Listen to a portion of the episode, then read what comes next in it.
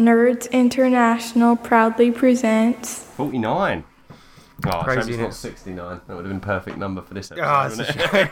shame. the 49 is also a sexual maneuver, but Is it really? no, it isn't. But I was just I was going to make a Could joke.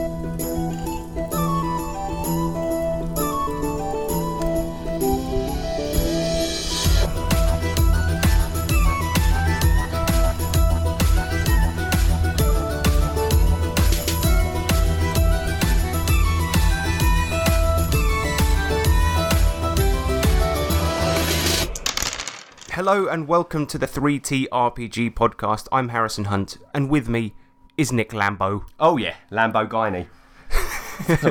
This is a podcast all about tabletop RPGs. Welcome everyone. Welcome back, Nick. Thanks, man. It's good to be back. It is good to be back. Feels good. Back in the lab. Well, the yeah, the last episode actually we did record it with Nick, but then the audio fucked up, so we had to re-record it. And unfortunately, Owen was the only person available. I bless say him. unfortunately because he he touched me, and I can't show you where.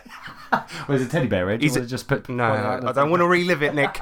He's a bad man, all right. Bad man. Oh, dear. Anyway, today on this RPG show, we've got loads of segments for you. We've got feedback. We've got What You're Slaying, where we talk about what we've been playing, and then the main subject, which is Tingleverse, Mm. the Chuck Tingle role playing game.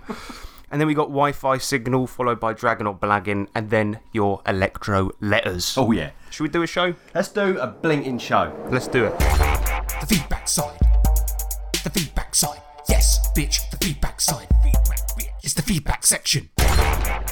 Yeah, we take your comments and read them out. Yeah, feedback, bitch. So the first feedback comes in, well, the only feedback comes in from Jeffrey Garrison, and uh, it's, it's about the Mytharog episode, where which was a pretty sexist, pretty racist type game. And he says females are less strong overall. Sorry, no, let me do that in his actual voice. said that. Females are less strong overall. Why does that shock you that a designer would include an account for ju- gender divergence?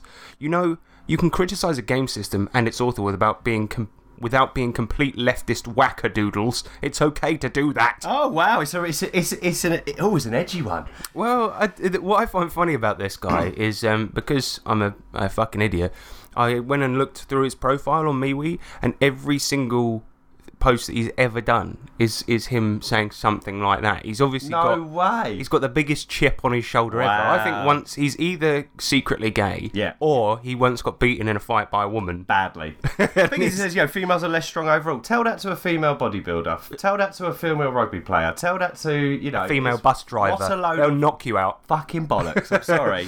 But yeah, it's just it, I found that extremely funny because it's obviously a really, really unpopular opinion to have, and obviously we're going to comment on it. Of course we are. because Does it's that in the make bloody me a book. lefty? Yeah, yeah. I don't get it. What Oh. that's what's weird about it as well is like leftist wackadoodles. I, I could get that if we were the type of like you know antifa people that punch people in the face.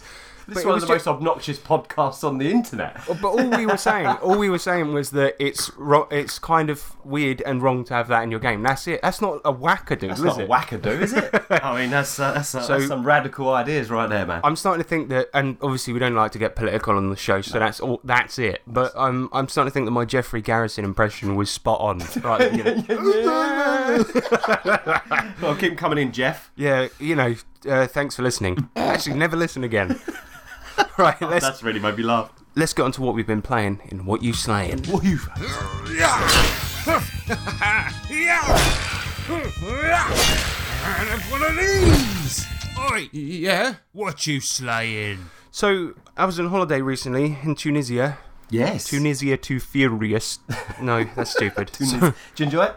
Yeah, it was all right, but um, while I was away, obviously I couldn't run my current Deadlands game. So, what, what you been up to, mate? You've been doing some forget about it. Yeah, so I stepped in. We had a little chat, didn't we? So we were, we were our um, so the Deadlands game. Um, we're obviously going to touch on that in a minute, but it's uh, it's got a very cool kind of um, idea to it, where we've got these kind of multi-universal, kind of interconnecting, ever increasing circles. And uh, so we had a little chat, and I said, "Well, give me, give me, um, give me a, a person, and I'll run forget about it, but I'll give it some um, kind of." Uh, connotations of the, the main game. So we had a couple of characters that were mentioned in the uh, current Deadlands game that cropped up in the Forget About game. So I wanted to make it all kind of. Uh, Oh, which ones were those? Did you uh, it have? was Jimmy the Shoe, mate. So, Oh, yeah, of course, so yeah. Jimmy the Shoe was all part of it. They were um, they worked for Jimmy Sh- the Shoe. The Who's guys. like a British gangster? So Um, forget about it. It's like a what is it? uh, I've never actually played the game. I think I read it a while back, but it's basically sorry, a bunch of gangsters that need to uh, bury a body, isn't it? Yeah, well, kind of. It's cracker. So it's yeah, it's basically uh, it's a nice, easy one from um, just insert imagination. And basically, yeah, you're some gangsters in a car driving out of Vegas to a uh, area where you've got to meet a contact to uh, make someone disappear, and uh, the person who you're going to make disappear is currently unconscious in your boot as the game starts.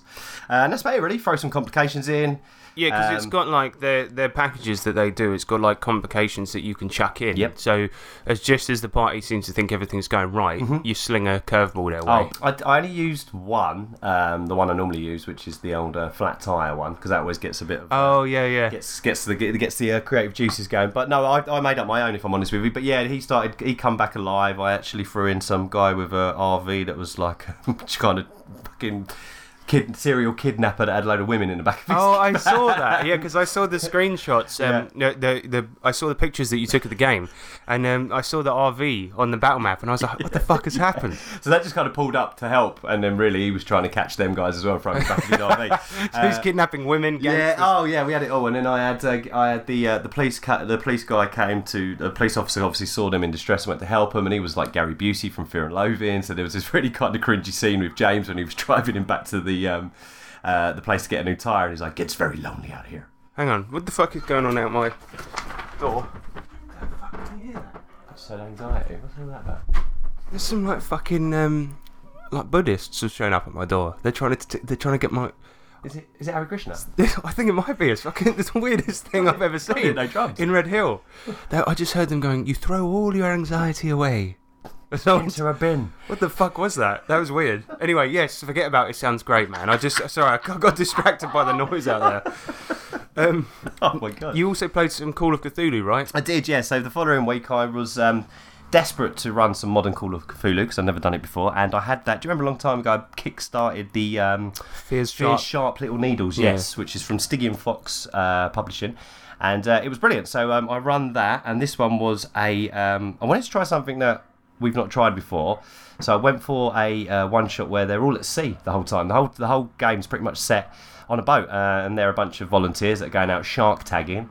Um, but yeah, there's more than sharks out there. Let's put it that way. Um, big monsters and whatnot. Deep ones, ain't it? Uh, so well, no, it was a giant monster, um, but the uh, the actual like uh, marine biologist that you go out with has actually got deep one. Um, they call it a deep one taint in her bloodline, which she doesn't actually realise until she gets out there and it actually gets activated. So it's quite cool, really. And then yeah, there was um, some sac- you know some sacrifice. A seven year old got killed. You know. Oh yeah, I heard- Normal yeah, stuff. yeah. 'cause it's like they meet these two guys out at sea, right? And they sacrifice them. Well, they've killed. Yeah, basically, they meet a grandpa and a son who are out fishing, and they've caught like a, a younger version of this giant sea monster, and that like mortally wounded it. And uh, basically, the huge shi- sea monster shows up and kind of subconsciously says to them inside their minds that they will let the rest go if they sacrifice the two that killed its offspring. Basically, That's awesome. And then the team have this obviously horrible decision, and then the old man hears it, and he's like, "You ain't killing me, boy!" And they're like, "Oh yeah, we Oh, are." they fought them. Oh, that's awesome. Yeah. that's re- that sounds amazing. So, but then uh, yeah, so the monster let him go. So uh, it was good. It was fun, and it was. I really wanted to kind of push the kind of um, bleakness of being out at sea. You know. Yeah, well, it's funny because I played another adventure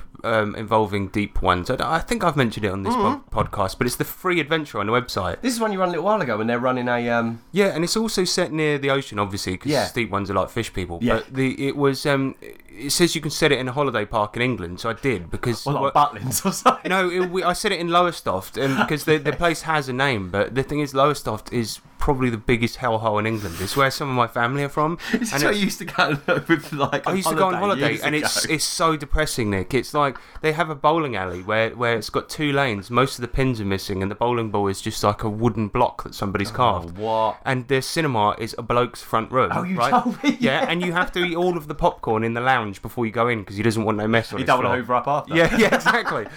it was the weirdest, weirdest thing. But um, yeah, I set it there, and it was it was amazing. The the modern adventures are so much fun They are fun. Yeah. obviously they're a lot really of fun. them always involve like being away from cell phone reception or whatever. But but I really I mean, like. it's not encouraged cell phones. It said if it uses a um, you, you know computer use or, or, or, or library use, they can whip their phone out and do a little because they were doing a little bit of um, research before they went because basically this old drunk comes along, you know, like in the shadow over Innsmouth, when Yeah, the old yeah. drunk turns up and tells that bloke to get out of Innsmouth, basically. Yeah, yeah.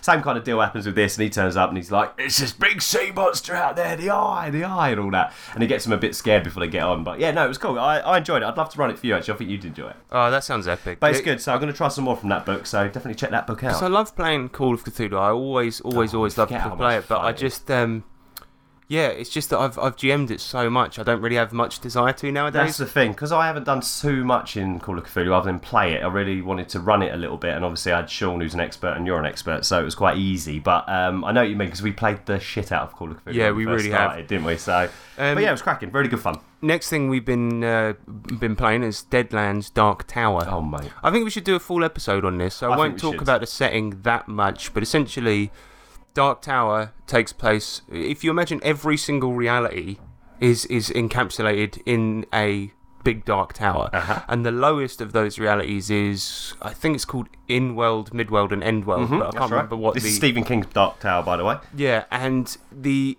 essentially, it's, imagine if our Earth isn't held up by gravity, but instead these beams of power that are guarded by an animal guardian at the end, e- end of each one. Precisely, yeah. And then the world is like a s- western slash sci-fi slash fantasy world. Yeah. that's what you got. There you And go. It's, it's nuts. It's completely nuts. But it means that you can uh, have things from other realities and things like this, and uh, there's a reason for it, but I won't. I won't spoil it. Mm. But essentially, yes, there. like, You know, things from other realities can pop through thinnies, which are tears in reality and things Yep, like this. yep. And the Crossover. guys, the players, happen to be some of those people, and they're Yep. trying to find the dar- get to the dark tower so they can go back to their own reality. Mm-hmm. And that's it. It's brilliant. But the cool thing is, is that um, in the Stephen King books, there's a section where the main character Roland he gets he he gets stranded on a beach. Somebody sends him there by magical means. Yep. He's he gets really ill because he gets attacked by these otherworldly beasts that are giant lobsters Mm-hmm. who he calls the lobstrosities. Monstrosities, yeah. and, and as he goes up the beach, he finds three doors in the beach, and each of them he has to draw the person, a person out of those doors Oh, yeah. who is supposed to be part of his team. Yeah. and that's what we've just played. Just done that, yeah. It sounds it's really fucking high concept and weird, honestly. No, but- it's fantastic. And if you've read the book, it's fantastic. What I love about this is, A, I'm a huge Stephen King fan, e, especially so for Dark Tower. but for me, that I enjoy even more so is that it's just the constant cameos from all that old campaigns that keep well, popping because up. if you're a Stephen King fan and you read Dark Tower, it's like all of these cameos of the other characters because Mm-hmm. Yep. essentially the other universe is All in revolve around they're all DT. his books, his Yeah. other books, right? Yeah, so that's right. In this, it's all revolving around our It's games a instead of Stephen King fantastic stuff. concept. I love it. But what was really, um, uh, yeah, what was really great is we've had like there was a character like that everyone agrees is like one of our best NPCs we've ever had, and he came back last game. His name's Gungar. We talked about him in, like episode three of this podcast four years ago, and they find him frozen on top of a mountain. It Yeah. turns out he wasn't dead; he was just stabbed a we lot. just left him there to die. Yeah, because nobody checked on him. No one checked and on and him. so It's you just left terrible. him there, and he's like, "My friends are gone." I'm left to be dying! he's like, "I guess I'll throw my lot in with you." yeah. and he just can't. Yeah, so he's, he comes with you guys. You've got two other characters with you as well, and um, yeah, you've ba- we've basically got to that point. But in the first sort of arc of the game, you're chasing the man in black Mm. across the desert. He's part of this team called the Reckoners, who are trying to bring on the chaos and Yeah. the distraction and things like this. So. Essentially, it's the world is crumbling, Mm-hmm. and that's why the characters need to get to the Dark Tower. That, and they need to also um, get, Get home. home. Yeah, get the thing home. is, the man in black was trying to stop them, so these guys chased him across a desert. We we did an epic minecart chase, which was which was fucking Yeah, awesome. the ha- you had a, you had the hangman following who was impregnated by a demon, and the whole town was blaming the party for this. Yeah, and then in the middle we had so yeah everyone thought that the, this party um, had infected this hangman with a demon, but obviously they didn't. This isn't told, and isn't so it? they were chasing the man in black on one minecart. So he was at the front, they were on the middle, and the hangman was in the back. after them, yeah, yeah, and he was he was constantly chanting "guilty, guilty," and he was trying he was trying to catch up to them. But one of them um, shot him, winged him, and then he was like stunned by the bullet. And they got to this gap, and um, he the hangman fell down like into the caverns below. we don't know if he's dead or not. Yeah, exactly. But then we they just haven't seen everyone it. made the jump. What they Yeah. did is as they were getting to the to the jump in the minecart track, all of them jumped at the same time. in the book, of course, um, Roland sacrifices this little kid called Jake. Yep. Um, in order to uh, make the jump because Yep. he's got too much weight. But in this, he just they just went right. We all jump at the same time, and they did. enough. It, it was amazing. Yeah, Yeah. It, was, it was really cool. But yeah, that's basically Deadlands Dark Tower. It's So good. Deadlands is a perfect fit because it's Yeah. got it's got magic, sci-fi, and western, so it works. perfectly. Yeah, you just got to sprinkle a little bit of um, DT flavour over it, and it's ready to go. Yeah, exactly. So I think it's a good one. It's to very play. good, mate. It's- yeah, so watch out for that episode. We do a full full review on it. I know that we're obviously trying to uh, shorten our what you've been slaying segments, but I've got um, sometimes obviously we talk about what we've bought on here, and this is um, I bought Legend of the Five Rings recently. Um, got it for six quid from Oxfam, a Oh. charity Wow, sh- really? a charity shop or a thrift store as you Americans call it. Oh yeah, um, but look who it's written by. I didn't know that.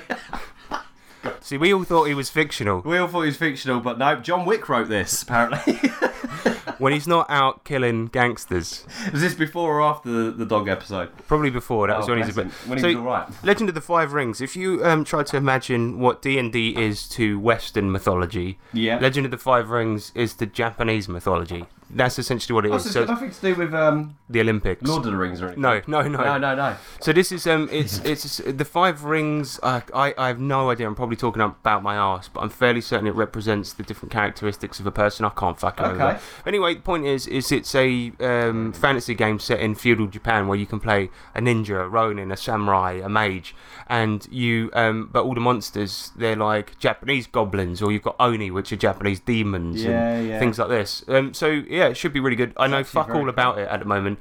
The only thing I know is that the new version plays almost identical to Genesis. Oh, but right. this one doesn't, so um, I yeah, I'm excited to get into it. Apparently, it's got really good dueling rules. The uh, the art's incredible. Yeah, it really is. Really, really good. And um, apparently the dueling is sick. Like it's Yeah. sort of like you have this. Um, everything breaks down to like the tenth of a second, and you have these like moves that you can make where everyone's extremely fast. Because if you've ever seen the samurai movies, course, when they yeah. duel, it's like two slashes and then they're dead. Yeah, yeah, so yeah, it's, of that's course, that's yeah. kind of how it works. Got- The art's really, really good. The, uh, I like the character sheet as well. It's cool. Yeah, it's oh, this is great. Cool. How old is this? It's an oldie, man. I can't remember when it insane, came out, but yeah. nineties, I think.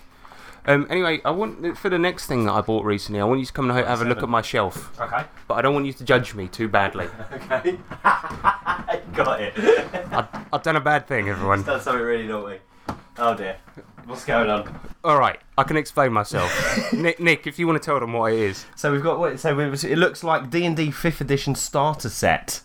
yeah.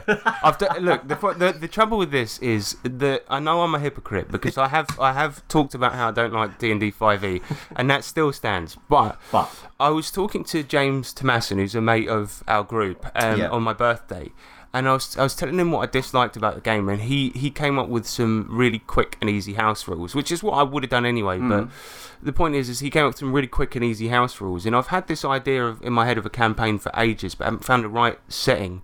Where I wanted the players to be given uh, an out of commission zoo, and they have to start out by populating it with monsters. okay, cool. And I thought the reason that I wanted, the, when when it comes to monsters, their descriptions, how they behave, the abilities they have, it, there's no better games than Pathfinder or D and D because Ah, they're right. they're just they're so well fleshed out. Yeah. Yeah, they can be overly complex and overly crunchy, but the point is, is that it's there. You got it's that. there. Yeah, you and it got reminds that. me of like if you've ever played The Witcher Three, when there's this one where you have to hunt down the owl bear and you go to its nest, so you realise it's a female one, and you you have to like look at its footprints and shit. And that's the type of game I wanted to have. That's like cool. you guys tracking down monsters, and maybe there'll be a rival zoo over there. Yeah, yeah, yeah. I things like that. this, so- Yeah, and whoever can get the most, because obviously you've got the, the danger and the challenge of capturing the monster and not killing it. Yeah. And then trying to get it back to the zoo. So. Because imagine just doing like a normal dungeon scenario where you where you got goblins and the goblin boss, but you need a goblin boss for your zoo, right? And so you get you've got to not kill him. I can just picture some guys like going down the trail with a wagon, like, and it's like, "What you got there?" It's like, "Be older, be careful." It's like roaring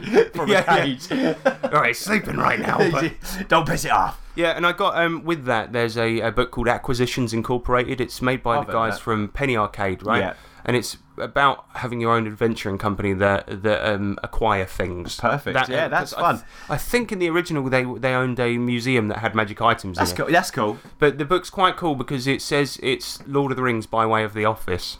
That's Which what- see, I love that. And the thing is, if, if, if you run that zoo game, I would make it like a kind of rule that the, they can't be like your you know, run of them, you know, your your your your your average adventurer. They'd have to be a little bit more kind of basic. Yeah, because they it's just a job to It's just them. a job. They just that's what work I at a was thinking. zoo. Yeah. yeah, you work at a zoo, and You're I a was poacher, thinking, yeah, like basically. Sean said that he wanted to play a um, a dwarf barbarian uh, based on Kevin from The Office or Keith from the English one.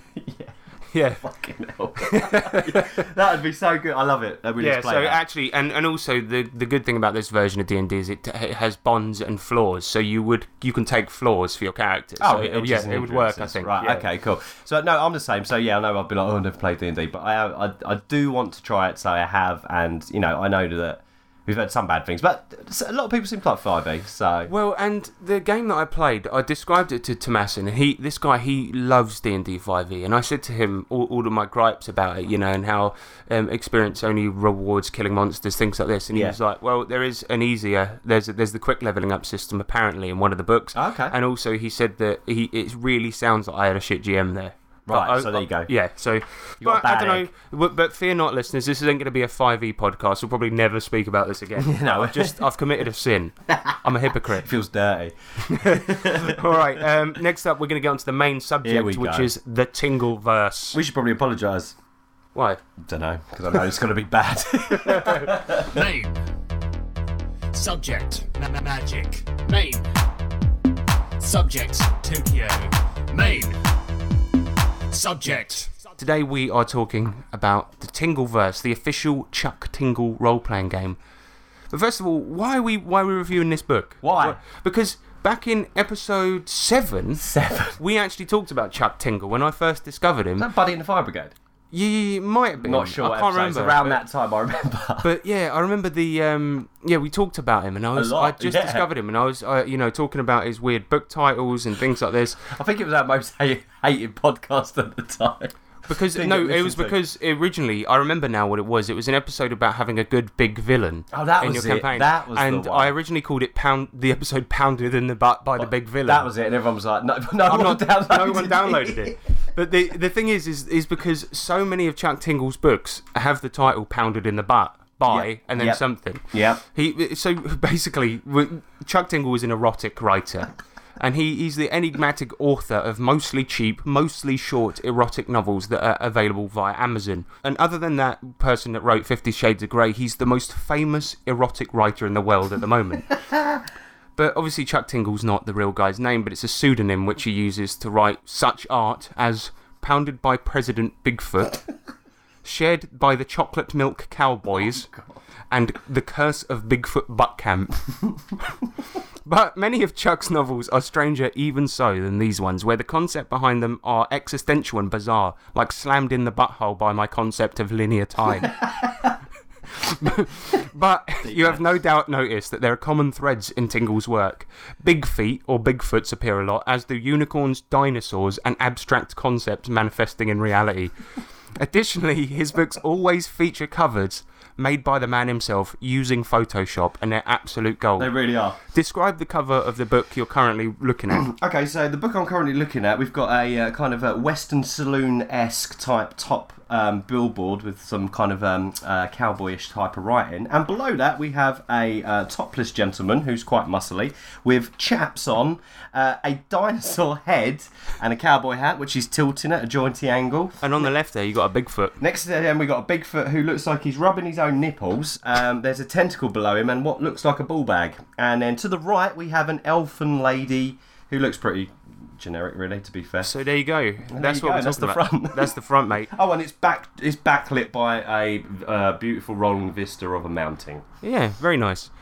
See, the the thing that I, I think when I, I I look at his books though, are they actually genuinely serious erotic novels? Because I know they sound rubbish, and I've read one, and it was written in, in a way that was kind of funny, but also a bit rubbish. But the thing is, is that so many of these erotic writers that sell their two pound you know books Mm-hmm. on Amazon, they're all crap. Yeah, yeah. So yeah, yeah. is this serious? And I, I don't really know. Satire? Is it serious? The thing is, it- um, there's a there's a um, guy that I follow on YouTube called H Bomber Guy, right? And he did a charity live stream where Chuck Tingle came on. Whoa. And he t- came on as a voice, and he- he's he is autistic, right? But it's, so the thing is, when he was talking, he seemed very sincere, and but had a very strange voice that some people think is fake. He he says is fake sometimes and says it's real sometimes. But he said, There's only one. There's only one dang thing to do with your time on this timeline, and that's to make sure you prove love as much as you possibly can, and then you're doing that 100%. and he sounded like Really he sincere. really, really meant it. So I don't know. I just don't know. That's him. He's a If big old he- question mark, isn't he? If he is a satire writer, he's a bloody genius. Yeah, 'cause yeah. I don't know. But let's talk about the man himself. Yeah. Uh, so, as I said, not not not an awful lot is known about Chuck, though. But he does claim to be a Taekwondo grandmaster with a PhD in holistic massage. the, the Oh univer- yeah, because his full name is actually Doctor Chuck Tingle. It isn't it? is, yeah. the university, though, where he claims to have acquired this degree, doesn't offer PhDs in holistic massage, so I think the taekwondo thing might also be rubbish. But th- a few interesting details surfaced when someone confirmed as Chuck Tingle's son did a Reddit AMA where people can ask him any question. And it was said that Chuck is highly autistic and suffers from schizophrenia. Additionally, apparently s- his son is also his editor. But talking about the schizophrenia thing, Chuck himself denies this on the FAQ portion of his website and says, quote, I am not. If you heard this from son John, it is probably because he does not believe it when I talk to sweet Barbara or hear the call of the lonesome train. There is nothing wrong with having this way, but it is not part of my new unique way. Thanks. Sweet Barbara. Sweet Barbara apparently is the name of his frozen wife at the bottom of the lake who talks like marbles.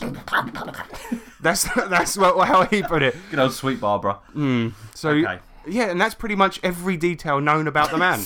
this is an enigma. It's bizarre, isn't it? yeah. So this mysterious entity, with over a hundred books to his name since he first published "My Billionaire Triceratops Craves Gay Ass" in 2014, and now he's gone and made a bloody role-playing game, Tingleverse, the official Chuck Tingle role-playing game. Oh yeah. We talked about the cover already. Yeah. Um, so the thing is about this game. Before we get into it, it really, i- in some ways, it was exactly what I expected, and in some ways, it really bloody wasn't. I'm impressed by the size. I'd say. First of all, Yeah, um, take a look at the layout though before we get into it, because when you get Oh. a new book, it's the first thing you see, isn't it? it's just there's no layout. There's no layout. It's just written in paragraphs. I can see why it was only fifteen quid. I Let's put see, it that way. I see. Is But there no the- art? there is art, but Oh. on- only for the monsters, and it looks like it's drawn in MS Paint. Some of them are fucking weird, man. Oh god, Rabala. anyway, um, we'll get into that We'll get to later. them So yeah. the book starts with an introduction, as most games do, but two notable things. Firstly, the DM is called the Tingle Master. and the intro states that all you need to play is some buds that want to prove love is real. Although it does then say you also need a set of dice. Next up is a chapter entitled The World of the Tingleverse, and it starts off with an incredibly well written explanation of infinite timelines and how each decision made by everyone ever will create a new universe, something which I suspect the man actually believes in. However, though, the timeline you play in in this game is like our world. It's a modern society but with some differences. For example, the various species that we humans live alongside. These species are Bigfoot, dinosaurs, unicorns, and living objects. Yay. no, living objects um, are the only ones that aren't humanoid, so all others have presumably ripped human bodies. Yeah, of course. I'm going to quote the book directly here. A T Rex could be shopping for steaks in the meat department of your local grocery store. A unicorn could be your mail carrier. And a living motorcycle could join your team for a game of pickup baseball. None of these situations would be unusual in the Tingleverse. but the thing is about the living, the living um, objects, Yeah. right? They're probably the weirdest one because the book notes some details about the living objects, and it says not all objects in the Tingleverse are living, but those who are living must be treated with respect and the rights that come along with that. and there's no upper limit to what a living object can be, from a jet to a building to a state to a planet, even an abstract concept. so you could be the abstract concept of time, like from his book. I could be the abstract concept of fury. Yeah, you can. and a- actu- actually, that's listed as a monster in the Oh, game. For God's sake. Yeah. Oh god. It's it's He actually says in the book, if you want to be a planet, you can be one. that's cool. But the thing is, it takes place On an mostly, yeah, on Talk Earth, to him. Come down. Come and down. it just goes crashes into the world, blows it up. And also in the Tingleverse's alternate history, gunpowder and dynamite were never discovered. So although it's a modern setting, only, only medieval weaponry is available. Brilliant. There's also no internet, no mobile phones, and no alcohol. But chocolate milk has the same effect. So you don't drink then. No, obviously not. This game takes place primarily in the town of Billings, a small American city that I don't know if is fictional or it's not, but and also where Chuck Tingle himself claims to be from. Right. This book gives a few noteworthy locations in Billings, such as a library where it's so large you can get lost easily in it, a frozen lake which is now overrun with void crabs, and Ted Cobbler's house. Oh, right, yeah. And the thing is, I was trying to figure out who Ted Cobbler was supposed to be because, as I said, I haven't read much of Tingle's books. But Ted Cobbler is described on Tingle's website as a devil man next door who thinks he owns the place, wish he'd fall in a snake pit. So I think it's just somebody that he dislikes, and he's the big villain of the whole thing. Ted Cobbler. yeah. Oh, my God. Uh, the Void also has its own chapter where the Void crabs come from. Okay. It's basically an endless plane of darkness and infinite sadness. It has a vast ecosystem of creatures within, and of course, there's a monster section that describes those creatures in detail. Pretty cool. Yeah, so it's basically like if you want to travel from one universe to another, the Void is in the middle. Oh, I see. Gotcha. And I don't know if you've noticed so far, but there's very little sexy stuff going on. I was going to say, yeah, what the hell?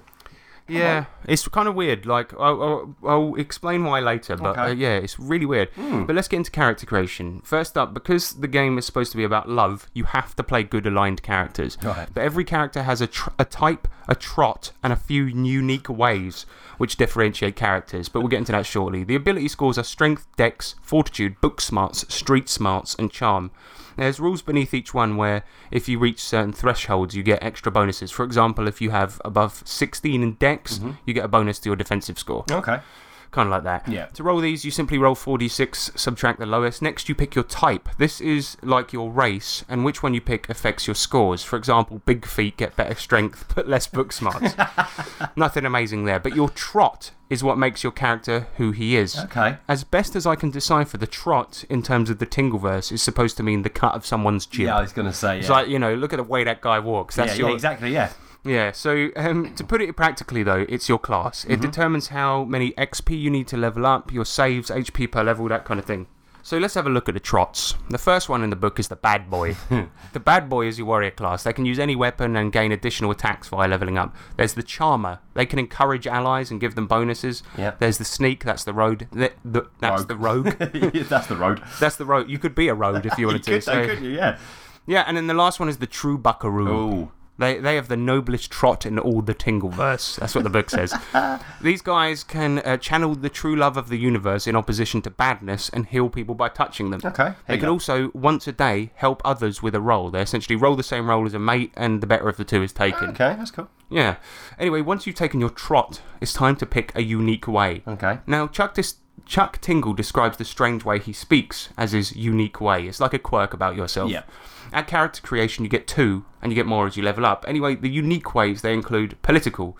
If you hear a political discussion, they must make a street smarts check, and on a fail, you are unable to restrain yourself from entering into the discussion. That's good. That's a good one, That's isn't good. I like that. it? Yeah. Yeah. There's one called meta awareness, where your character is entirely aware that they're a character in a Chuck Tingle role playing That's game. funny as well. It's good, man. And this one I really like. It's called mosey, where you move so slowly, you just mosey all the time, and you move slowly and slickly, meaning you're always considered to be at the back of the adventuring group. Uh, that's cool as well. Yeah. They're all pretty good. I know there was a lot of really good ones in there, man. Like I, I, I thought they were very funny and very Yeah. impressive. Now you have to pick a number of cool moves Okay.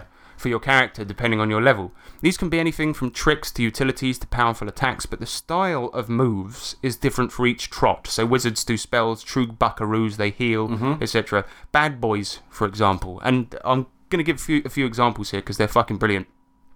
They may choose the move Sizzler, where they can make metal objects burn red hot, adding extra Whoa. damage. A level 8 bad boy cool move, Author Anger, allows the bad boy to angrily contact Chuck Tingle himself, What? either by shouting into the air as a telepathic thing, um, or, or just like getting really angry inside your own brain. Yeah. It allows the player to ask one question of Chuck Tingle himself and find out about the game world. Does do they actually have to? I thought that was going to be the thing when I was doing this review. I thought that was how it was going to be, but um, no, unfortunately, you don't get to actually. Oh, uh, his email. number's not in the book. No, it ain't. Oh, it should be. sucks. It really should be. Yeah, it should be. Um, but no, yeah, you have to pretend to be him basically. Okay. Um, Charmers have the fantastic find keys ability. Oh yeah. well, well, you just find, Find your keys. keys. Right, 'Cause, okay. You know, it's difficult Could have done sometimes. with that uh, after a night out. Yeah, or the heart command ability, where they can quote cause enemies' hearts to stop and send them into the and send them to the station of the lonesome train. Oh, that's bad. That sounds really bad. I think the station of the lonesome train is where you go in the afterlife. Bit dead. Yeah, bit dead. Yeah, got ya. Lastly, let's have a few true Buckaroo cool moves. Mm-hmm. The house that never was. this ability allows the Buckaroo to scratch through the layers of the multiverse and find an alternate dimension where a cozy cottage was built in the target area. And then he yanks it into this reality. Brilliant. Inside, you'll find a fireplace, a TV, beds. Why am I impressed with this so far? I know. It's annoying, isn't it? It's good. I hate to say it, but it's brilliant so far. Yeah, I, it's actually bloody These are good. great idea, but they're just so out there that you just think, why not? Why Well, the, because the fuck thing not? is, in in addition to the cool moves in in the book that are fucking weird, you've got the standard ones Yeah, too. So you've right. got things like fireball and Yeah, things like yeah. this. They're given cool names and cool descriptions, but yeah, it's like so much of this would create good gameplay situations. I'm really surprised. yeah, it's weird, isn't it? Yeah. Um, so there's another one um, that the uh, true buckaroos can do called timeline contact, where you can talk to all ver- alternate versions of your party. Um, so it's like, pr- for, uh, say for example, you scratch through reality, find an alternate version of your party that succeeded in what you were trying to do, then ask them how. Yeah. It's, it's fucking awesome. And there's one called Love Wall. It's an invisible wall made from pure love energy. The wizard ones are actually cool too, like Ghost Car, but there's so many cool moves to choose from that we could go on about it all day, so I'm not Really? going to. Yeah, it's really, Wow. really impressive. Okay. The biggest section is probably the cool moves. So, Oh, character right. customization in that sense, the abilities that you have, is really good. The thing is, as you'll no, no doubt notice, the way that the spells work, it kind of means that everyone gets cool moves, which are they're not necessarily all spell like, but they, it means that everyone has abilities where they can use them once a day, Yeah, that's like cool. wizards in D and D. So it makes it a bit more like fourth edition, but in a good way. Yeah, kind yeah, of thing. yeah. So, I like it. Where's the dagger? It's right here. It's right here. It's right here. Give me the dagger. Thank you. Let's talk about equipment. Yeah. The standard equipment is actually pretty standard fantasy stuff, with a few exceptions. Stone skin and healing potions have been renamed to chocolate milk of healing and protection. Okay. Under the armor, there's two ply and three ply versions of the crab suit, but that's about the most interesting thing in the standard equipment. There's the, the magic items later is is where it comes into its own. Okay. because those that's where it gets cool. Yeah. Um, but we'll get we'll get into that now. So there's a whole section on milks. So you've got speed milk, sour milk of wounding, ghost milk, spider milk. and Spider these Are, milk. Uh-huh. these are essentially your potions. So all potions are basically milk. Milk-based, But there's okay. one really good one that I like, uh, and uh, it's a, a milk, but it's called chocolate fog. And it banishes all creatures level 4 or below to the void, and otherwise creates a billowing brown fog in whichever direction the bottle is pointed. cool. The, ma- the magic weapons include the sax axe. It looks like a saxophone to everyone except the person wielding it. There's one that's the singing sword. It's a, Yes. plus, a plus one sword that croons loudly whenever it's unsheathed. Oh. I love it. The sword of balls is a good one. you can use it to fire 1d4 magic balls, so it's like a a, um, a magic missile sword kind of Yep. thing. But the miscellaneous ones, you have the Borson Reams magical fishing net. Okay. You can fish in anything shallow as a puddle and magically conjure fish out of it. Nice. There's the folding car. It's a car that unfolds from a box the size of a Rubik's cube. and lastly, this one's fucking good. The ticket of flying. Okay. An airline ticket that will change to be for whatever destination you require. That's really cool. Yeah. That's really cool. Yeah, the Okay. Mm. magic items are all great. They again, they've got the standard um, sort of D and D type ones as well. They've been renamed, but they've got some really clever ones in there too. Yeah. Um, the last section we got is the monsters, which include the devil, battle snakes, and of course the man with no eyes and wieners for hair. The man with no eyes and wieners for hair. Did did you see the the artwork for the man with no eyes and wieners for hair? I se- I think I sent it to you, but it, Oh yeah. The- it looks like a guy with dreadlocks, and he's he's got a really creepy face. But the good thing about all of these monsters is the write-ups. They some of the the bigger monsters, the boss monsters, they've got pages of shit where it's like. It's just so interesting reading it. I don't know. It shouldn't be. By all accounts, this is wrong. But let me tell you, the the, the, the man f- with no eyes and wieners for hair, he's he's got three and a bit pages just on that one guy. Yeah, that's him. He's not actually a shit enemy though. He wears a suit, but he's invisible to everyone except those he's directly pursuing. And he's got Ugh. three attacks per, per round, including spells. He also has 600 HP. Jesus. But um, yeah, other monsters include the manifested concept of self-loathing, the manifested concept of rage, a mashed potato elemental, Yeah. and my favourite is something called not basketball. Not basketball. Yeah, not basketball's habitat is listed as parks, gyms, and garages. They're creatures through from a distant timeline. They're basically spiders that look exactly like ba- basketballs. Yep. But um, it means they can hide in plain sight, and they have eight attacks per round because they've got eight limbs. Oh my god. Yeah, yeah. Um, so yeah, that was one of my favourite ones. They they've managed to flourish due to their similar appearance to the common orange basketball. yeah, exactly. Um, so yeah, really, really good. And there's all sorts of fantastic bad guys in here: Sky Sharks, Screeching Masses, Ted Cobbler. oh him. Yeah, he's in there, man. No, of course It's he a is. good bestiary. Like Yeah. the, the the art is fucking awful. Yeah, let's yeah, be yeah. honest. But Yeah. it's the the creativity. I know they're going for laughs, but they do get It's it. good. So that's the It's- point. Yeah. Yeah. Um. But that's basically the book. Okay. That, that's everything that you find in there that has content wise. But how does it play? And I can summarize this really quickly, which to me says it's a good game. Mm-hmm. So every character has these daily powers, as we said, in the cool moves. So in that sense, it's close to D and D 4e, but Okay. easier to pick up. And the game essentially revolves around you trying to roll under your ability score to succeed, and the Tingle Master alter, altering it based on situation. All right. So yeah. Combat is standard stuff. Hit over enemy defense value, do damage. There's not a ton of rules in that regard. In fact, there's barely any, and that's about it. It's like an OSR 4e E comedy game, Right, yeah, yeah, yeah. With with with with an, with an endless well of m- craziness. and that's it. Yeah. So, what do you what do you make of it? it's then? good. I'm not gonna lie. I am so shocked. See, what it does, I, It's all the pounded in the butt.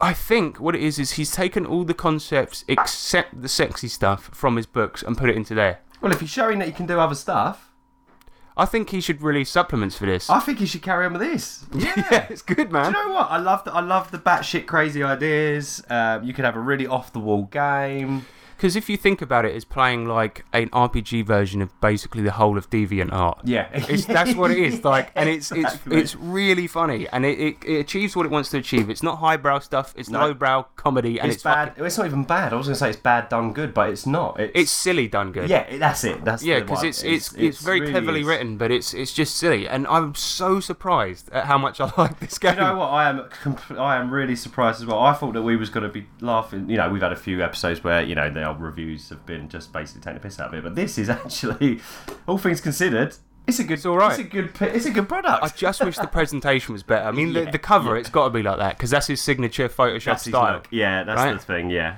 Yeah, but y- you know, but the All he had to do, bless him, he's probably just done it himself. But he could- if he had just sent it to a, a layout guy, yeah, well, for, but it's a fifteen quid couple book. of It's a, sidebars, it's but a budget big book. title. It's a and to be what are we looking at? Shitloads of content. Nearly, yeah, two hundred and seventy pages. It's not bad, is it? Chuffed, absolutely chuffed. Hugo nominated erotic author. Oh yes, he was. a- Um, some people voted for him over and over again on the uh, Hugo Awards, but they turned out to be loads of right wing, so he denounced them. Oh dear. Yeah, He's almost black belt.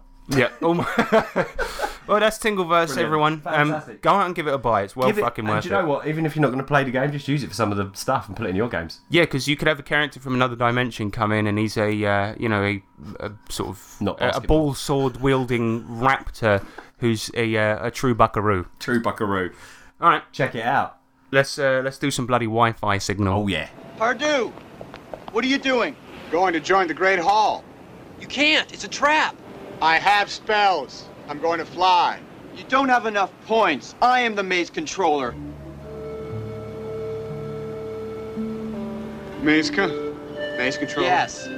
So this is Wi-Fi signal, Wi-Fi signal, where um, I show RPG products to my wife, and she has to describe the cover without saying the name, and Nick has to guess the game Mm-hmm. or the product. So um, she's only got 30 seconds for each one. That's the catch. Okay. Let's do the first one. There's a bear, an angry bear, an angry fox, wolf. Uh, there's a mouse that looks like he's going c- camping. Is he a Boy Scout mouse? Um, and there's a. I think that's a badger with goggles on, smoking. You know that one? I know what that is. That's Gen Lab Alpha. Well done. One Uh, Yeah. point to you. Yes. All right, let's do the next one. Go on. A bloody toothed goblin? Is he a goblin? Serpent goblin? Holding a heart with the aorta facing up. Uh, green eyes, two eyebrow rings, edgy. Bitten off ears, slightly bitten ears, maybe moths like goblin ears? What's that one? That's Saga of Goblin Horde. It is Saga of the Goblin Horde. Yes. Good. I think I might have gone too easy on you in this Couldn't one. remember for the life of me what was on. I know the front cover, but you don't actually. when you're trying to think of it in your head. But yeah, no, no you've gone easy on me. I have. Uh, this next one, I think, might be another easy one. Go on. There's a man hurtling towards them in a wagon made of train parts and bike parts.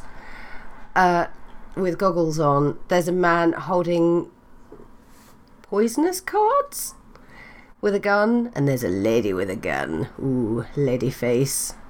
Um, she's got ponytails with nice green braids in. Deadlands. You were right. Yes. Yeah, I, I thought that one might throw you, but, but It did, to it's, be it's fair, the to poisonous start with. cards Yeah, because yeah, you've got that's what- hucksters in that's what got Deadlands. me, yeah. That's what got me. Yeah. All right, so next up is going to be this one. Someone's had a lovely time with Photoshop.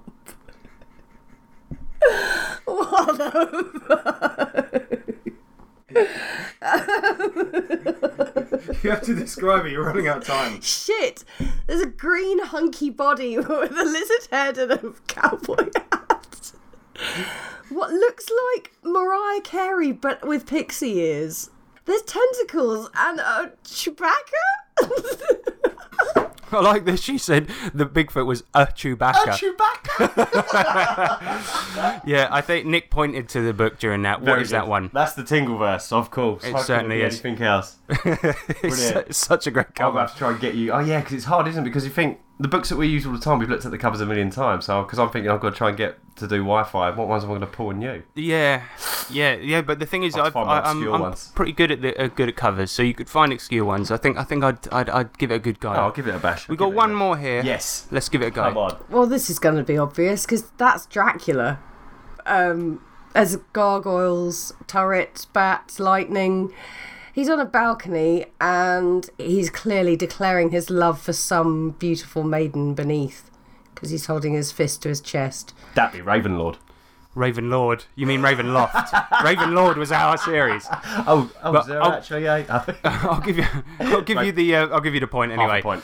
But um, it was it was funny how on the money she was there because you know how Strad he sees his um old wife. He gets given a vision of her throwing herself off from yeah, I the didn't know that ramparts. part. I didn't know he was actually like. Yeah, so on the doing cover, anything. that's why he's he's, Yeah. he's like looking all forlorn and with his arm in the air See, because she he's saw more than me because Yeah. I just thought he was just up on his balcony. yeah. Well, that's I thought that was pretty clever. Very good. Anyway, you get four and a half points. Yeah, not too bad. that's that is That's not good. too bad Oh, at all. I think that's your best performance I yet. think you're right. I think you're right. Right, let's do some. Uh, let's do. We, we got Nick's item now. He's going to do dragon or blagging. let's do it. Let's do it. Roll up, roll up, come and play Dragon or Blaggin, a game where you could win big. Under this box, do I have a dragon, a mysterious creature of mythical origin, or is there in fact nothing? Am I blagging? Well, find out now, only £10 a go. You, sir, come and play the game. Who? Me? Yes, you. Come on, come and play. Dragon or Blaggin? Ha ha! Okay, so this is Dr. Chuck Tingle's Dragon or Blagging, and uh, I am going to um, read out four um, possible names for Chuck Tingle books, and uh, one of them is an imposter, and Harrison has to work out which one is the fake one out of the uh, out of all of them. Sounds good. Right, so you ready? Number one. Yeah. So, uh, which one of these is not a Chuck Tingle uh, piece of art? so, the first one My handsome mountain bike is a doctor and he pounds my butt. the call is coming from inside your butt. Heavy metal unicorn lawyer sings into my butthole legally. and Leviathan Legally part is what does it. just wraps it up, yeah, legally. And uh, Leviathan Lizard pounds my butt. I think the fake one is Lethi- Leviathan lizard pounds my butt Yeah, you're right. because the the call is coming from inside your butt is clearly like him doing a take on horror. Like you know the call is coming from inside the house. That thing. but the caller is in your butt. okay, All right, that's good, man. well done. So one point. Next one, we got. Uh, okay, Moby Butt. of course. Buttosaurus Rex and the Fluff Machine Giant gets me off. Mm. Eaten right by the mysterious S symbol everybody used to draw. Oh, about those the ones that you graffiti did- S. Yeah, on, on, on exercise books at Eat school. 'em right by that, or my, lib- my or my librarian is a beautiful lesbian ice cream cone and she tastes amazing. I think it's eaten right by the S symbol people used to draw. no. Oh my god, Batasaurus Rex and the Fluff Machines Giants gets me off. that's really good. That's really good. You've clearly understood. I read a few and got a feel for it. Yeah. So, uh, okay, next one, number three. So, nice guy dinosaur doesn't pound me in the butt because I'm not interested and he's not actually nice. He's just annoying and creepy and doesn't respect my boundaries when I tell him we're on a date. That's the entire title. Yeah. Bloody hell. Uh, Canada pounds my butt and covers my pancakes with real maple syrup in an erotic way. Also, it is delicious. Mm-hmm. Brexit pounds my butt, then thankfully decides not to exit it. pounded in the butt by my own. Pounded in the butt by my own handsome large toe, Tony the toe. Oh, that's a tough one. That really is. I think it's the Brexit one. It's the fake one. no. What? It's pounded in my own butt by my handsome large toe, Tony the toe. Oh man, that sounded too real. I'm Chuck Tingle. Surprise. knew easy it. for I me. bloody knew it. Okay, so uh, yeah, you got so we got what do we got two points so far? Right, next one, number four. Butt-shaped monsters from Mars have asked me on a dinner date. I'm nervous and excited. Pounded in the butt by my reluctance to buy a humble bundle featuring stories with gay characters, as though that has some kind of bearing on my own sexual- sexuality or the quality of the product. Then eventually realizing it's pretty good and I'm fine. He really needs to know how to cut down his titles. The banana in my butt is a handsome lifeguard. the, the what? The banana in my butt is a handsome lifeguard. Christ. Is that all of them? No, and the last one is a a butt in the mist st- stared in the core of my bodice by the Duchess Triceratops of Helena. Okay, I think the, the butt shaped monsters from Mars is the one you made up. That's good though. That is good. God, they're mental, aren't they? They are so Was it the bad. banana in my butt is a handsome lifeguard? Yeah, That's yeah. that's good. And he must have done one. He must have done a special writing for humble humble bundle. Yeah, he did. Um, that's how I knew that wasn't the one because there was a Chuck Tingle bundle and Humble Bundle one, so he got loads of his ebooks. Oh dear, a butt in the mist. Very good. Right, and finally the last the last set. Flying to the planet Buttermus Prime in a butt shaped shape of spaceship that is sentient coffee cup inside my butt. Oh, for God's sake! Billionaire e- Elon Mugg takes the handsome planet Mars in his butt. Mm-hmm. Pounded by the handsome zombie elevator is also my lawyer. Mm-hmm. Open wide for the handsome saber saber toothed dentist who is also a ghost. Okay, so I think the Elon Musk one is real because he often like because he did one about uh, Reddit um, uh, pounding him in the butt, and he called it Reddit instead. So I think that's him. What Elon Mugg? Yeah. I think the saber-toothed tiger, who's already a, also a ghost. That's the one you made up. No, it's going to be zombie elevator, isn't it? What? no, I made I made up the uh, flying to the planet Buttermus Prime in a butt shaped spaceship that is a sentient coffee cup inside my butt. I really nailed it by the end. You I really, did. got the you, feel for it. You've understood it, man. You should be his ghostwriter. Sabretooth ghostwriter. Who's also... oh, so there you go. That was it. Did you The enjoy man, that? is, the man is an utter genius.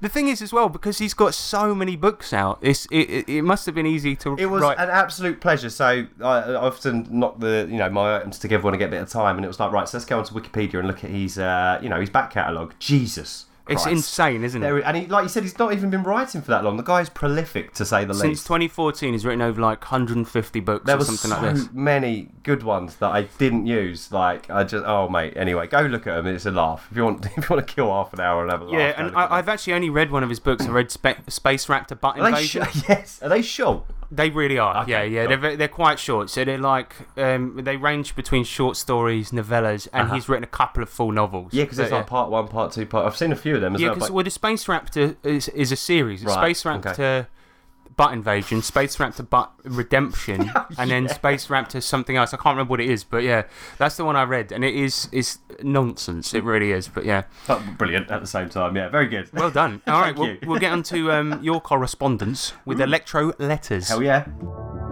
In the future, you will be able to send a letter or parcel from anywhere on the planet. This, sir, is the electro letter. Okay, so for this episode's Electro Letters, we asked for your best tips for running better games slash adventures. This was kind of inspired by the fact that I obviously bought 5e recently, and when, whenever I like to, uh, whenever I get a new game like that, I like to look out for you know the best tips and things like this. absolutely, yeah. Every single fucking person on the bloody internet said, "Oh, watch Matt Colville stuff or watch um, Matt Mercer's GM tips." I can tell you this: Matt Colville is obviously very clever, and he has a very that? specific way of running game. He's a, he was a writer for a game company, and he Okay. writes fantasy fiction. He's just like a a critical role type guy, Got ya, yeah. but less of a douche actually. Right, to be okay. fair, Okay. and he speaks way too fucking fast.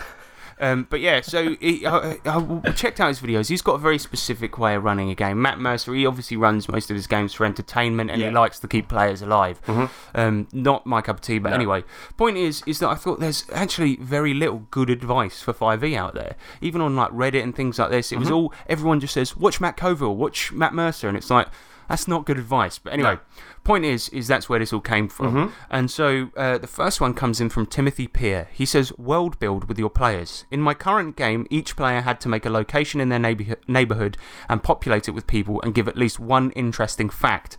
It makes them attached to the place they are playing in. Cool. Great advice. Yeah. And you know, when you played Forget About It recently, when you were drawing the battle map, you Yeah. got your players to add details. Yeah, absolutely. Yeah, yeah. Gave them all a pen each and just said, you know, put uh, whatever you want. It's a Mm. Well, this one is what shot. I was thinking about the, the zoo game, right? When I saw this information, I just thought, well, actually, that would be pretty cool if each of them were invested in the town, or they even just give a unique way of how they met the the previous owner Yeah, or yeah, whatever yeah. and it always it always ends up with good details because then they'll totally. say oh i came from this horrible town it's like oh cool now we've got horrible town to put in And the we world Mm-hmm. know it's there. Yeah, exactly.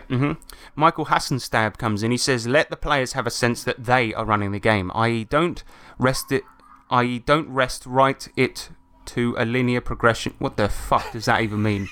don't rest right, it to, a a- linear progression storyline. Okay, so he's saying don't play it to. Well, I don't fucking know what you're saying. Don't railroad it, I guess. Anyway, he says, then gently or not so gently remind them that you are in charge when the time is right. So I, I guess just saying player freedom, you know, uh, uh, allow player, player freedom, and if you can't do that, make it seem as if you are. Pretend you are. Yeah, yeah. Fair Yeah. enough. Owen co- Lean comes in with uh, understand the principles of stories. At the heart of any story is risk and conflict, but that doesn't mean violence. Analyze your characters. What are their hindrances or flaws? What are the values for which they would be willing to risk it all? Then create motivations for them on those values, slowly ramping up the risk until everything is at stake for the fin- uh, for the finale. Yeah, that's that's Yeah, great sound advice. advice, yeah. Because um, you know, the principles of storytelling, uh, it's good to understand. and It's good to understand the different types of story there are. Mm. But ultimately, the one thing you've got to understand is that this is a different medium to storytelling, That's though. right. So that's important. It's a great advice, but just remember that the um, the way to do it in this type of game is very, very, very different. Oh, I 'Cause- totally agree with that. 'cause the I thing don't is, go. like- I like, st- uh, you know, I go. I sit around the table for a good story, but it's not the pinnacle reason I'm there. It's what the characters and the GM interact within that story that make it for me. Yeah, and also put it this way, like a lo- locked room mystery, right? Yeah. Mm-hmm. Um, classic Agatha Christie stuff, right? That can be really, really difficult to do in, say, um, you know, a fantasy game. Yeah, sure. Y- James ran into those problems. You, when you have an investigative game, for example, James ran into these problems because we just use spells to get around everything. right, yeah, So you've absolutely. got to understand that, and then and then realize like, yeah, those work well in fiction Mm-hmm. because they're set in a certain type of world. In this game, you've got to remember and try to adapt it so it works for the RPG. That's right, yeah. As for advice to how to do that, that'll be on another episode. Yeah. yeah. Gary McCallum comes in with uh, with a message. He says, "Potato chips, or as you cunts call them, crisps. they make any game better, especially with dip." Agreed. Couldn't agree more. Yeah, couldn't agree spot, more Spot there. on. Spot on there, The Gary. thing is, we're at every single game, yeah, we're around the table. We always have biscuits, crisps, sweets, and the Jellies, crisps all are the sorts. best thing. Yeah, crisps are always good. Always, Especially because you're always drinking, right? Good. Yeah, absolutely. Matt Starkey says if it's a published adventure, then you need to read it three times before running it and change some stuff to make it your own. If the players go off script, own it and make it interesting. Absolutely right. Yeah, encourage them to go off script. I would say. This is this is one of the major troubles. I'm not going to say who it was, but there was a guy once in our group that ran a pre-generated adventure, Hmm. and because he ain't read it properly, it went fucking terribly.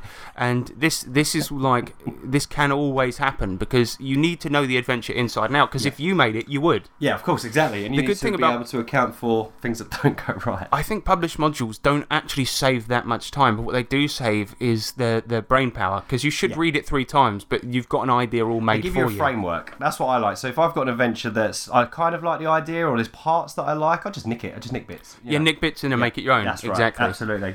Uh, next up, we have Terry Hansen, and he says, uh, "I recommend game mastering nearly nude, not full on in the buff, but." Pasties and tightly fitting undergarments. Electrical tape X's may also be utilised. Is that for the older nippel?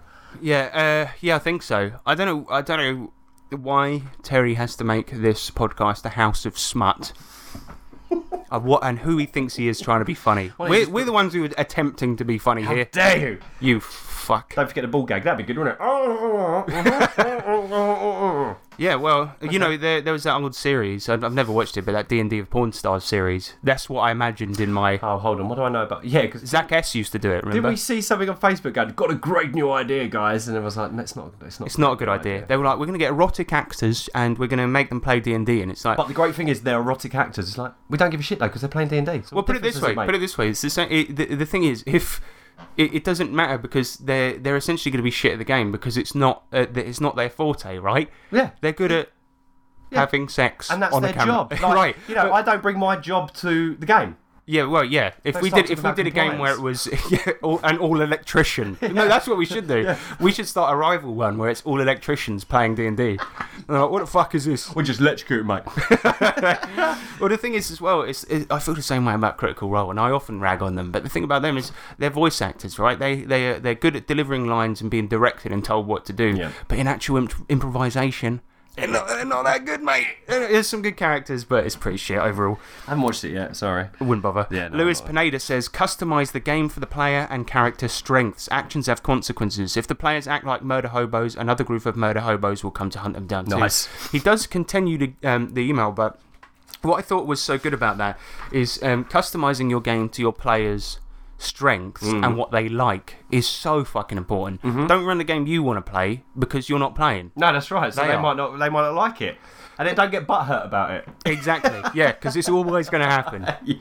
I mean, look at the Lamentations game, right? It was supposed to be a West Marches um, type game, right, where you had this central hub, and ideally the players are supposed to try not to upset too much in the central hub, so that we can always return to it and people can venture out of it, right? yeah. They got kicked out within the first fucking three sessions or something like this. fucking burnt a pub down.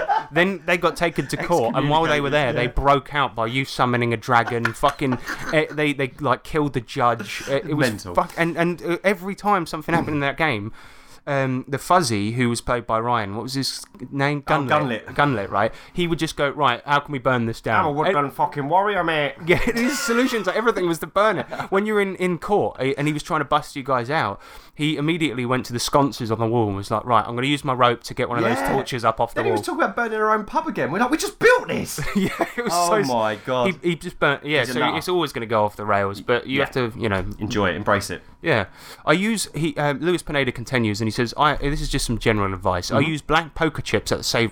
ta I use black poker chips at the table to signify time running out. Once those chips are out, the next event happens. Chips can be added or taken away faster depending on player actions. Ooh, It's Yeah. a little house rule. Yeah, I do the same thing with um, The uh, timer. timers. Yeah, timers are wicked. It means something's going to happen. Your player, your characters don't know it, but the players do. Do you know what would be really good? That's what we need to get to because we need to get that crit bell. But I also think um, an actual egg timer that ticks will be even more tense because Yeah, you yeah. can hear it going. Actually, that's a good point. You b um, uh, completely off topic, but you bought a um, cap gun for crits. I, in- oh God, bring it! in. I keep Yeah, you forgetting to forgot it, Bring last it with session. me. But Yes. yeah, it's um, every time somebody's uh, dice explodes or they score a crit, uh, Nick's going to fire the I'm gun gonna into the fire my air. gun, and I. Um, he, he continues and he says, "Perception slash notice checks aren't for the obvious or what you want the players to notice. It's for picking up on more and having a chance to spot an ambush. That's fine. Hmm. Yep. Environmental hazards can and should be just as dangerous as the characters one." As the characters one is up against. Yep. Fighting tooth and nail while knee deep in water that's rising or in a structure of fire that's quickly spreading, good time to use the black chips, is more intense than whacking away each other. yeah, we spoke about this when we was talking about sandboxes and saying Mm. that you should like using the environments and stuff is a really really handy tool. Weather can be great. Can be Yeah, terrifying, exactly. You know, And you know what, as well, the the thing is, is um, this is why there's something that's an underused rule that in in D and D 4e that I used in Lamentations a lot, the skill challenges. Yeah, yeah, where you yeah, have to yeah. get a Love certain it. number of successes before you get a certain number of fails. that was really fun. So there's one where they were just uh, where they were trying to run out of a um, um, uh, exploding volcano, and remember, it, wa- all this shit was falling around you. Mm-hmm. Oh, and instead God, of just yeah. Mm. going right, roll agility, let's see if you get out. What I did is I did the skill challenge. Yep. Suddenly, everyone's everyone can take an action. Yep. On any turn, somebody's the main guy, and people can help. So if you're running, for example, Mm-hmm. a good example of that was in Lamentations, where you guys were trying to run away from a horde of skeletons and get into a room, and I did a skill challenge.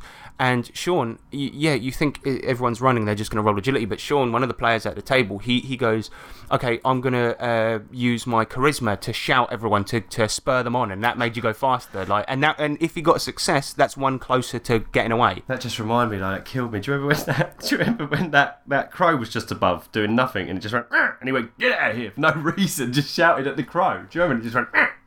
Oh, what was it? It was just an What are you environmental doing? detail. Yeah, it was nothing. It was nothing at all. And it was I can't remember what I did. It, and it just used the whole ro- uh, y- uh, whole action to just have a go at a crow. Do you Oh, remember? I do It was remember like, that, "Get yeah. out of here." It was um, Jimmy. Mid combat, wasn't Yeah, it it? was crazy. Anyway. I think he thought the crow was going to be a bad guy.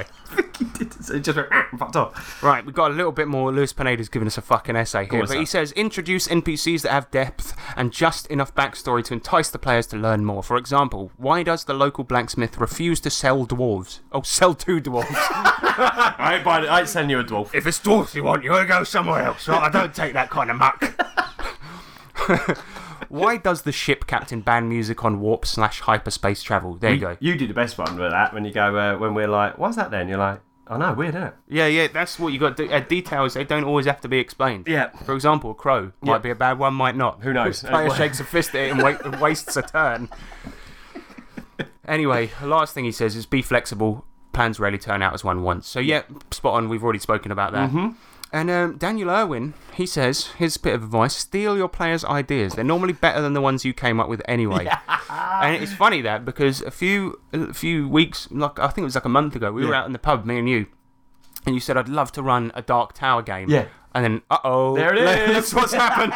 Do you know? what? I was, I was, I I think that was more of a. I'd love to run a dark tower, but can't be bothered. Hint, hint. So it worked out quite well. well, I, I was planning it for ages, so it actually I'm worked really out. pleased. Yeah. yeah, um, uh, Daniel Owen's final, final bit of advice. He says, "Don't panic." Yeah. Can't, can Mm. Look agree at with you, that more. Nick. Looking at you, Nick. well, you get you get very flustered, especially I've when it got comes better. to you know you have, and it, when it comes to running for new people. Yeah. For us, it's fine, Yeah. but it used to be like, for example, when you first did your first Savage Worlds games, it took you a couple of sessions to get into Oh, it, and God, that's yeah. normal. Yeah. But Yeah. I, when when we ran Savage Con and you were running Punted in the Bonds for a bunch of people you don't know, you looked like you were going to melt with fear. And I, I, do, I get it, I totally get it, but the only thing is, is you've uh, panicking never ever helps. No, it just makes it got- worse. Makes yeah it makes it way worse. because often you'll you'll you'll question yourself on rules. I don't know if you've ever done it. Like uh, I do this all the time because I'm a terrible driver. But when I first started driving, you question every tiny thing you're doing, and you're like, "Did I do the right thing? Was that even Is- one way? Was that one way? Is, is it 30 down here or not? And it's like, Yeah.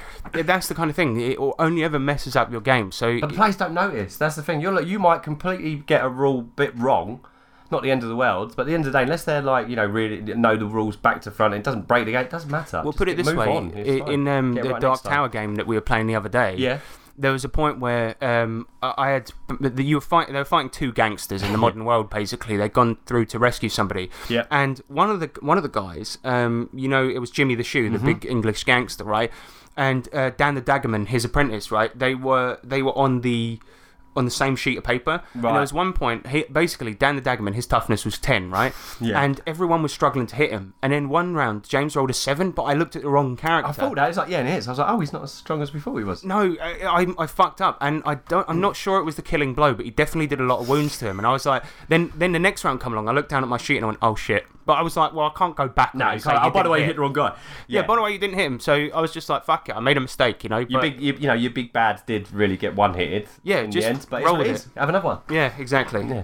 But that's it, man. You got any um, sage advice? What's your like biggest tip for new players? New players, No new GMs. new GMs. Um, yeah, don't over. Like we said, we've spoke about this before, but I, and I was uh, a victim of this a hundred times. Don't over prepare. Don't over, but don't under prepare. So, like you said, if you're gonna run, if you're gonna run a pre-published module, give it a good read, maybe twice, three times, like Matt said. Make some notes, customize it a little bit, put your flavour on it. Um, if you're going to run something that's completely sandbox or from your own creation, then don't worry because things can be moved around. So if they don't go down the road you want them to go down because you've got something really cool to show them, put it somewhere else. It's Yeah, fine. and, and, you know, if they kill the villain, you know, the big villain within the first two things. don't worry. Maybe, Congratulate them. maybe he was just the apprentice and he's got a master. Precisely. You know, whatever. And- yeah, and then they feel great about it. They've got a good kill, you know, and then yeah, and don't and I would say as well, don't panic that if if a session's really really going down a role play a role playing road and it's and it's quite um, combat light. Don't start fretting because if the players look like they're enjoying it, then don't worry about going. Oh, they have to have combat because it's an RPG. Don't yes, worry about it. Exactly, because we've we've had so many sessions where it's it's you know you could have a session where all you do is socialise Yep. with the big wigs in town because you're trying to get their favour. Mm-hmm. Exactly. and it can be really fun, Precisely. especially when it comes to. Because when it comes down to rolling dice, right, and it's probably too long-winded an explanation, but when it comes down to rolling dice, I don't often get people to roll for saying something unless the other person isn't buying it, right? Precisely, And then yeah, then got you ya. can roll, and it's, Yeah. it's a gamble as to Yeah. whether or not they're going to take the weird thing you said. Mm-hmm. But my yeah, my biggest bit of advice, and it's very, very, very broad, but I would say uh, make sure it's fun. Yeah, of right? course, yeah, because the thing about it absolutely. Mm-hmm. is, is that you can't uh, don't obsess over details, don't over prepare, but just make sure it's fun. If as long as the players are having fun, that's the number one goal, and that can be serious fun, it can be jokey fun, Yep. but whatever your group likes. Uh, you know, don't run what you want to run. What run what they want to run, Yeah. and make it fun as That's fun. it. Absolutely. yeah, Um, and the absolutely. way uh, that, that manifests in the way that I run games is I tend to run them like movies as opposed to long series. Yeah, yeah. So you could enjoy a single session of one of my campaigns simply by sitting down and playing it, Mm-hmm. and um, then then the whole thing has a grander s- s- Yeah, uh, story. So absolutely. it's, it's like a li- little big, uh, it's like a big thing of connected movies. That's it, exactly, exactly that. Yeah. And it's cracking. Yeah, that, you're absolutely right. If, if you're if you if your players are having fun, you're always you as a GM will always have fun. Yes. always, every time. Exactly, even if it's a game you don't want to be running. exactly. I don't even like Savage Worlds. I've been running it for years. I'm, I'm kidding. Yeah, first game over ball. Fucking hate it. No, just- Right, that's it. We're out. let's go. Scythe blade, backfire. that was another episode. Yeah. I, want to say thanks for everyone for sending their their, their letters in. Some Mm, yeah, bloody yeah, yeah. good suggestions. Yeah, very good. It was. I think that was quite a useful electro letters. I do. Yeah, yeah, yeah, Ta- yeah. Take all of them. Take Yeah. all of their ideas. Take all that. Yeah, so pretty good. Um, but we'll give you some contact info. But before that, we got to shout out some people that are on the same network. as Yes, us, we have. even though they're not as good as us. Isn't that right?